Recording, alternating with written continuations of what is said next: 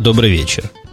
9 августа 2006 года, около 9 часов по среднеамериканскому времени, 85-й выпуск подкаста от Умпутуна.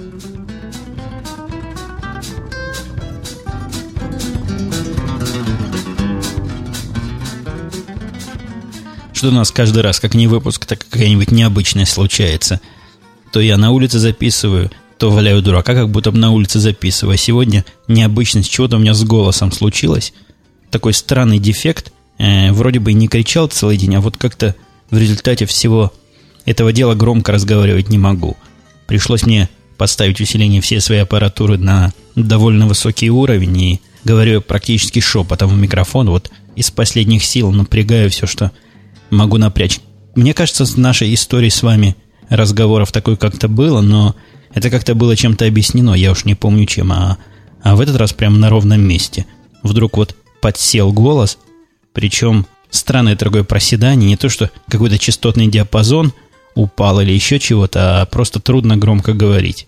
Ну, я надеюсь, это пройдет само собой, и мы вернемся на нашу обычную громкость и на наше привычное качество. А, кроме того, я сегодня позволил себе поставить другую музыку. Вначале вы возможно, слышите. А я даже не уверен, возможно, в параллель в бэкграунде вот к тому, что я сейчас говорю, чего-то там доигрывает. Я на момент записи еще не очень решил, какую я музыку поставлю. У меня есть, было несколько вариантов. Ну, есть несколько вариантов. И после записи, когда я буду монтировать, я уж решу, чего я такого хочу. Э, буквально за 15 минут до начала записи, вот положа руку на сердце, абсолютно вас не обманываю, вот так оно все и было – Позвонил опять офицер полиции, который мне время от времени звонят, просят деньги, и всегда я отказывал во всяких пожертвованиях э, не из-за того, что денег жалко, хотя тоже деньги на дороге особо не валяются, а потому что они как-то бестолково объясняли, во-первых, всегда, на что эти деньги они хотят взять.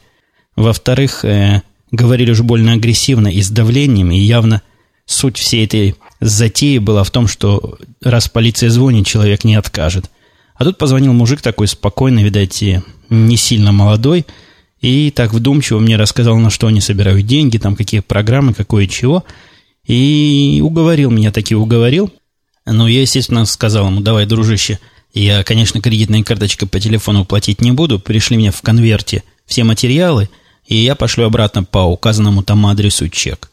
Он говорит, я не хочу показаться грубым, у них, видимо, там стандартные фразы есть, и не хочу никоим образом, значит, не не хочу никоим образом подвергнуть вашу щедрость сомнению, но из нашего опыта мы тратим на конверты больше, чем нам возвращают потом чеков. И вот поэтому у нас другая система. Если вы не против, я ни в коем случае не давлю, торпыр, но, в общем, если вы не против, я пришлю к вам завтра полицейского офицера. Ну, офицеры, у них тут все менты офицерами называются. В общем, придет ко мне офицер, назвал по фамилии имя какой-то латиноамериканского звучания – с утра, значит, пораньше, и этот офицер примет у вас пожертвование. Но чтобы вас не волновать, дорогой пожертвователь, вы свое пожертвование в конвертик вложите, напишите там все, чего надо, приклейте конвертик к двери и напишите на конвертике, что это полицейский бизнес. Ну, вся эта история подозрительной мне абсолютно не показалась. Там на чеке написано, кому, значит, полицейский департамент, комитет при этом полицейском департаменте по пожертвованиям, да и сам чек выписан таким образом, что в наличные его перевести невозможно, так что меня тут явно не кидают. Но вот поможем вот детям, поможем бедным детям. Это, по-моему, Бендер на детей тоже собирал в свое время. И так, вернемся к нашим темам, о которых, о которых я вам хотел рассказать. С чего бы начать? С вопросов, с ответов. Э-э- как ни странно, в прошлой темы на мой взгляд, малозаметные и даже странноватые, вызвали некоторую цепочку комментариев довольно активно у меня на Russian Podcasting и немножко на моем сайте по поводу тетки счетовода. Как написала Лена из Калифорнии, мнения, в общем, хотя и тактически разделились, стратегически все-таки сходятся в том, что тетка таки действительно какой-то статистикой занимается. А вот Лена из Калифорнии предполагает, что подсчитывает от полиции плотность движения, количество машин и прочее. Э, возможно, тетка отрабатывает комьюнити-сервис или просто собирает сведения для заплату. Знаете, комьюнити-сервис, тут иногда можно какое-нибудь правонарушение устроить, и тебя приговаривают к такому общественному сервису, которого там 500 часов, 400, 300, ну, смотря сколько нарушишь. И вот ты сидишь и какие-то вот такие, видимо, вещи делаешь. Лена предполагает, что у нас в районе понизит максимальную скорость на дорогах. И при этом, если скорость повысит, обещает выслать бутылку хорошего вина калифорнийского. Э, к сожалению, Лена не предположила варианта, если скорость не изменится, поскольку этот вариант наверняка будет в жизни. Скорость на нашей дороге во всех наших ближайших даже округах 25 миль в час уже. И куда уж ее дальше понижать, я просто не знаю. Слушатель под ником Betterline говорит, что это какая-то маркетинговая служба ближайшего мола. Ну, я не знаю, как, какой тут ближайший мол может быть, особенно такой мол, в который ходят пешком. Какой смысл считать автомобили в связи с молом, я тоже не очень понимаю. Но, ну, может быть, может быть и так, я в этих делах не очень понимаю. Просто Беталайн пишет, что сколько в среднем мимо наших счетоводов проезжает, проходит, пролетает детей в возрасте до 5 лет для определения емкости конкретного сектора. Но вообще, чтобы насчитать какое-то статистически достоверное количество прошедших или пролетающих детей, ей надо будет там долго сидеть. По этим дорогам мало кто ходит пешком, и, наверное, за день она, может, человек 15 насчитает, да и то, потому что дорога проходит недалеко от вокзала. Насчет нового работника тоже раскрутились противоречивое мнение. Е. Как оказалось, что он не идот, а просто Е. Он сам сообщил. Итак, Е говорит, что новый работник пришел в майке в шлепках, да еще и материться. В России бы товарищи выперли сразу и без разговоров. Но я не знаю, как бы выперли в России, в каком месте. У меня в России в свое время тоже была компания, и я такими жестокими вещами не занимался. Если был, был бы человек правильный и специалист хороший, а так в чем он ходит и как разговаривает, это, на мой взгляд, дело десятое. А Пихта в ответ ему возражает, и я, в общем, с ним полностью согласен, что уверенный человек, да при приеме на окологиковскую должность, если он себя хорошо показал, его и взять могут. Ну, конечно, какая разница, как он выглядит, лишь бы социально себя более-менее вел, то есть ходил в более-менее чистом, время от времени принимал бы душ и умел бы общаться с людьми на понятном им языке, а так все остальное, конечно, Гику можно простить. Но это исключительно мое мнение, и оно никоим образом не является руководством к действию кому-нибудь. По поводу того, чего не связано с вопросами, пока я уж совсем в эти вопросы не закопался. Э, если вы помните, я в прошлом выпуске дал ссылки на фотоальбомы, где была изображена моя студия. Кстати, это тоже вызвало живенький интерес у нескольких слушателей. Так вот, вопрос сейчас, рассказ, ответ сейчас не о студии, а о том альбоме, который я использовал, веб-альбоме для изготовления этой самой студии. С веб-альбомом у меня вечно, вот с этими с интернетовскими местами, куда можно класть фотографии, вечно были какие-то напряженные и неровные отношения. Ну, самые популярные из них, там, Flickr, я еще кого-то пробовал – Э, все меня удивляли тем, что какой-то это, это что угодно, но не, не фотоальбом. То есть это, конечно, и фотоальбом, но всего остального там гораздо больше.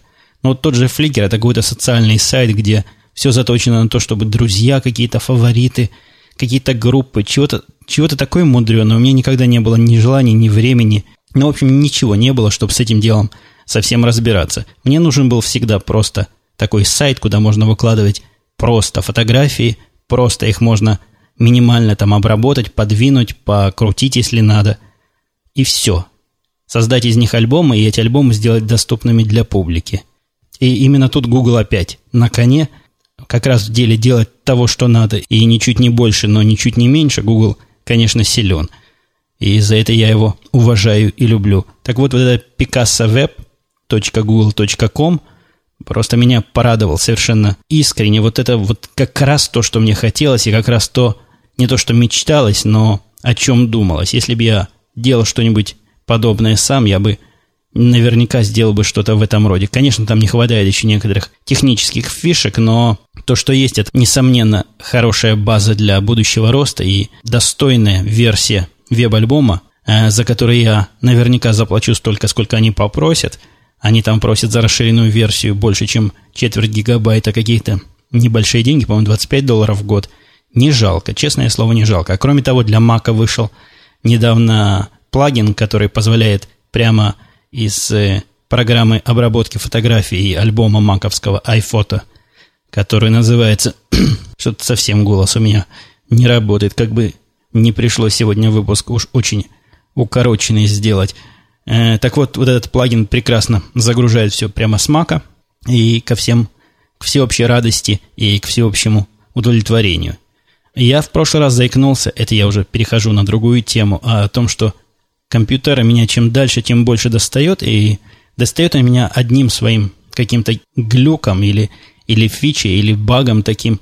Вот из номера в номер и у разных авторов проходит красной мыслью, ну не то что уже во всем журнале, но можно эту мысль проследить, вот эта идея о том, что в эпоху цифрового, цифровой собственности, эта собственность не со всеми собственность, и к ней как-то иначе относиться надо. Там у них иногда бывает серьезное обоснование этого вопроса о том, что значит то, что можно украсть, не трогая физической оболочки, и то, что от копирования не уменьшается, не увеличивается, значит, это не совсем продукт, и, и как бы его воровать можно и нужно. И вот тот, кто бестолковый хочет зарабатывать на продаже программ, должен голову себе прочистить и подумать о том, чтобы зарабатывать на чем-нибудь другом, например, на поддержке этих программ или на организации каких-то обществ, сообществ вокруг этих программ, или писании фичи на заказ и так далее и тому подобное. Ну, там встречаются, конечно, и совершенно отвязанные типы, которые просто говорят, что на кой нам американскую экономику развивать и покупать эти пиндосские программы, мы за свои будем платить, а американские будем воровать, и это, значит, наше такое моральное кредо. Ну, про это и говорить не хочется, но вся вот эта, вся эта концепция, вся она странна и как-то и как-то крива. И я не знаю, что вы думаете по этому поводу, но меня это, честно говоря, покоробило, при том, что я повторюсь, я являюсь сторонником открытых программ, то есть программ вообще, которые с открытыми исходными текстами, которые в основном достаются бесплатно, но с другой же стороны я не считаю никоим образом зазорным заплатить за программу, которая мне понравилась, а те программы, которым я, за которые не хочу платить, я просто стараюсь не использовать. Ну, по возможности, конечно, не использовать, а если уж приходится использовать, то я за них тоже плачу. Либо я, либо контора, которая вынуждает меня эти программы использовать. Ну, вот у меня на компьютере есть эмулятор Windows, а в Windows есть Outlook, потому что вот наша контора вынуждает меня использовать аутлуковский календарь для того, чтобы отслеживать все свои встречи. Все это я говорю не для того, чтобы покрасоваться и рассказать, какая крутизна и как хорошо платить за программы. Все-то мы, люди с вами взрослые, понимаем, что программа, за которую заплачено, и программа, за которую не заплачено, технически работают абсолютно одинаково – и все эти сказки о том, что если вы за Windows заплатите, он станет работать супернадежно, это все-таки сказки. Но идеологическое обеление этого процесса, который я все-таки не могу считать ничем другим, как воровством, меня удивляет. При том, что я понимаю реалии российского рынка о том, что если в Америке купить 49 долларов или там 99 долларовую программу не является ничем особенным, то, может быть, в России где-нибудь в провинции это – совершенно не такая ситуация, не то что, наверное, наверняка не такая ситуация, где зарплата там 100-200 долларов в месяц, программ 100 долларов не особо накупишься, и я бы ничего особо не имел бы против, против такого тихого воровства, то есть вот по, по необходимости, ну, студенту надо программу, он ее тихонечко ворует, но подводить под это дело идеологическую базу и объяснять, что именно так и надо, потому что суть товара такова, и что товар не совсем товар, это, конечно, противновато и как-то воротит меня от такой идеологической поддержки воровства. И еще один странный кандидат ко мне на работу появился, а, судя по фамилии, то ли китаец, то ли кореец, но я его еще не видел, а не видел я его тоже как-то необычно выходит. Как правило, вот эти кандидаты пытаются побыстрее встречу эту устроить, чтобы я не передумал или еще чего-то. А этот оттягивает, оттягивает. Я с ним уже пытаюсь встретиться вторую неделю – на одну встречу он не пришел, в этот же день сообщил, что он заболел. Ну, ладно, бывает со всяким, но мог бы сообщить не об этом не за час до встречи, а чуть пораньше, чтобы я смог свои планы прокорректировать. Потом мы на следующую неделю с ним на вторник договорились. В понедельник он сказал, что не может прийти, попросил перенести на четверг. На четверг я не мог, теперь мы перенесли на ближайшую пятницу. Какой-то странный неуловимый Джо такой. Я уже думаю, раз Раз он такой неуловимый, может, мне нафиг не нужен, если он на пятницу опять какой-нибудь фортель выкинет, то я с ним, пожалуй, встречаться больше не буду. Ну, все-таки надо и честь знать. на работу, вы помните, я рассказывал, что на работе есть возможность заказать новые лаптопы, и я от заказа отказался, как человек ленивый и удовлетворенный той аппаратурой, которая уже есть. Я еще тогда, если кто-то помнит, удивлялся тому, что весь наш флоридский офис с удовольствием заказал себе компьютеры, но оказалось все оно не так, как хотелось, и меня буквально вынудили купить эти самые новые лаптопы. Ну вот буквально девочка бегала за мной, дергала за, за штаны и говорила, ну купи, ну купи лаптопы, ну вот у всех есть, а у тебя не будет, ну как же так, ну купи. Ну, я, конечно, преувеличиваю, но меня имейлами долго доставали и умоляли влиться в ряды счастливых обладателей новых двухъядерных вот этих деловских ноутбуков, рассказывая какая-то замечательная вещь, как будто бы я за них платить должен. Как какая-то там странная ситуация вынуждают обновить компьютеры. Но настаивали таким образом, что я уж решил согласиться, лишь бы отстали от меня. И вот пришли они на днях все эти лаптопы. Что я могу про лаптопы, про эти сказать? Типичные деловские лаптопы, такие, знаете, которые в руках скрипят. После MacBook моего взять его в руки, конечно, а, экран у него в разы хуже, хотя по сравнению с предыдущей моделью, вот этот D620, что пришел, несомненный прогресс, и как-то он более серьезно выглядит, а скорость его приятно порадовала.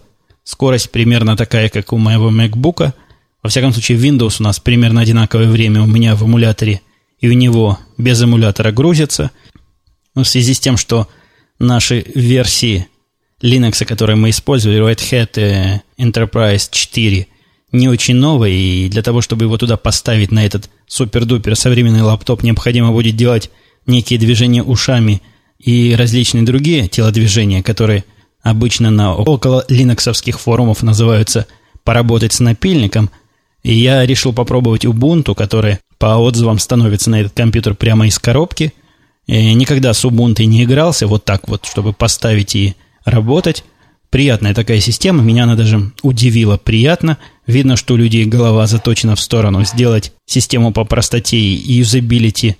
Ну, это не совсем уж у Ubuntu, это скорее у, у разработчиков гнома в сторону юзабилити Mac, но и Ubuntu собрала все это красиво и стильно. В общем, мне Ubuntu это понравилось, и я ее пока тестирую на своем лаптопе, этом деловском, и, возможно, примем как новую генеральную workstation для разработчиков. А еще из странного такого, что произошло, я вам время от времени люблю о странном рассказывать, возвращались мы на днях всей семьей своей из Сэмс Клаба. Sam's Club я тоже как-то с вами делился этим знанием сокровенным. Сэмс Клаб – это магазин-клуб, который меня тоже в свое время удивил тем, что это был первый в моей жизни магазин, за вход в который надо платить. Там есть у них, если вы помните, абонент, абонемент такой, по-моему, годовой – стоит совершенно недорого, а в результате заходишь ты туда в этот магазин-склад и покупаешь все, что тебе надо, э, совсем задешево, но без упаковки. То есть по пакетикам, по сумочкам там не раскладывают, поэтому я этот Sam's Club не очень люблю, потому что придя домой, если ребенка дома нет, пока все это из багажника вытащишь и выгребешь, заколебаешься туда-сюда носить. Надо дома завести себе такую тележку специальную, чтобы от машины в кухню легко было всю эту рассыпуху возить. Но вот возвращаясь из этого Сэмс Клаба, я, я, я вел машину, ехала жена со мной и дочка. Ребенок у нас, как вы помните, в России. Кстати, тоже в Россию он попал не без приключений. Представляете, первый раз отправили мальчика самого куда-то. Ну, мальчик не мальчик, 17 лет уже, мужик практически. Так вот, отправили мальчика нашего в Россию, все ему рассказали, как туда лететь, как пересаживаться – полет его с пересадкой во Франкфурте. Он летит до, из Чикаго прямо до Франкфурта, там пересаживается через часа полтора самолет в Ростов-на-Дону, и в Ростове-на-Дону его уже бабушка встречает с такси, везет в Таганрог. И вот на наше счастье, все дни до этого стояла жара и погода ясная, а в этот день, когда он должен был лететь, начался такой гром с молниями, что самолеты не взлетали, и вылет задержали на два с половиной часа. Представляете, два с половиной часа это означает, что он э, не успевает на франкфуртский этот ростовский рейс из Франкфурта в Ростов. И чего дальше будет, не очень понятно. Он из самолета с нами связывался, ему там рассказали, что, скорее всего, его за счет авиакомпании поселят в этом самом Франкфурте в какой-то гостинице на ночь, и утром отправят, не утром, на следующий день отправят через сутки следующим самолетом. А опоздал он туда часа на три даже, а не на два с половиной. И оттуда звонит и говорит, ничего хорошего не выходит, на завтра билетов нет, то есть вот этот самолет, который летит в Ростов из Франкфурта, полностью заполнен, а пошлют его часа через 4 в Москву. В Москве он должен будет просидеть 18 часов, причем говорят, что гостиницы там нет такой, где его могут поселить, поэтому он должен 18 часов сидеть в аэропорту, а потом он из Москвы, значит, будет лететь на каком-то Ту-154 в Ростов-на-Дону. Ну, просто какой-то кошмар и страшный сон. Особенно представьте, ребенок уехал один, без родителей, вот такие ему вот приключения. Но пока он все это выяснял и нам рассказывал, выяснилось, что ростовский самолет тоже задерживается. И, к счастью, еще не улетел, поэтому он рванул прямо на посадку этого самолета и успел буквально к самому концу этой посадки, уселся и прилетел в таки в Ростов-на-Дону вовремя. Так что его приключение закончилось успешно. Все его встретили, и он там отдыхает и развлекается в свое удовольствие. А к чему я это все начал-то рассказывать-то? Хм, совсем плохой стал, память выпадает. О чем раньше говорил? К моменту возврата из глубокого ответвления или широкого ответвления начинаю забывать. Старый, наверное, становлюсь. Память уже не та. Так вот, говорил я, вспомнивши, честное слово, вспомнил, а не прослушал записанное. Говорил я о том, что мы возвращались втроем в машине, и на свою беду я поставил на айподе, у меня записываются различные радиостанции. Одна из радиостанций называется радио ретро или ретро FM или что-то еще такое. И там играют всякую, всякую разную такую ретро, которая не так давно еще была не ретро, и такая свеженькая ретро. И на нашу беду там проиграла песня на недельку до второго «Я уеду в Комарова», и все. И все, и после этого мы ее раз восемь прослушали, вот пока возвращались из Сэмс Клаба к нам домой. Как только она заканчивалась, девочка устраивала истерику, говорит «хочу еще». Мы ее ставили сначала, и вот пока не доехали, все время эту Комарова слушали, так что теперь я ее с трудом переношу, и каждый раз, когда мы садимся в машину, и я включаю какую-то музыку, девочка так говорит, а хорошо бы про Комарова послушать. Но мы ей уже голову морочим, рассказываем, что про Комарова все кончилось, слишком много раз ее слушали. Ну вот слушали то ли 7, то ли 8 раз подряд. Можете представить наши сильные впечатления по этому поводу. Перейдя к тем самым комментариям, которых я сказал, на этот раз было немало. А, тут большая дискуссия с самого начала комментариев развернулась. Наташа из Калифорнии начала. В ответ на мое замечание о неправильном отношении к жизни, я уж не помню, к чему это сказал, к тому, что неправильно... А, я сказал, что неправильно детям платить за домашнюю работу. Такая дискуссия развернулась. Ну, я, я могу сказать, согласен здесь с, практически со всеми участниками – и с Наташей я частично согласен, что за выполнение каких-то работ деньги платить это хорошо, и ничего в этом плохого нет. И с ее оппонентами согласен, оппонентом, который говорит о том, что домашняя работа должна делаться на справедливых началах, но это и мое мнение, а не за плату. В общем, такая дискуссия, где все более-менее оказались правы. А еще, как ни странно, мой эксперимент со звуками джунглей на заднем плане вызвал – сильные впечатления, и один из слушателей, я, к сожалению, не помню, кто это был, по-моему, по ICQ мне сказал, что от этих звуков у него проснулись какие-то животные инстинкты, и он сказал, что он не прислушивался к речи и был просто не способен прислушиваться, потому что его генетическая память кричала «слушай джунгли», чтобы оттуда какой-нибудь тигр или лев на тебя не выпрыгнул. Такая интересная трактовка. Как-то странно сильно все среагировали о том, что звука много, джунглей в начале, о том, что невозможно, невозможно ничего не услышать, эффект ужасный. Ну, вы прям действительно преувеличиваете, дорогие мои, не такой уж ужасный эффект, и громкость этих джунглей была совсем невысока, но я, как и сказал в комментариях, я вовсе не собираюсь это дело брать за обычную практику и вставлять различные джунгли. А вот Алекс, слушатель Алекс просто обидел – меня, меня через день обижают. Видите, в прошлый раз меня обидел, кто, кто это был. Это был хостмастер. Он в этот раз объяснялся, что я его неправильно понял.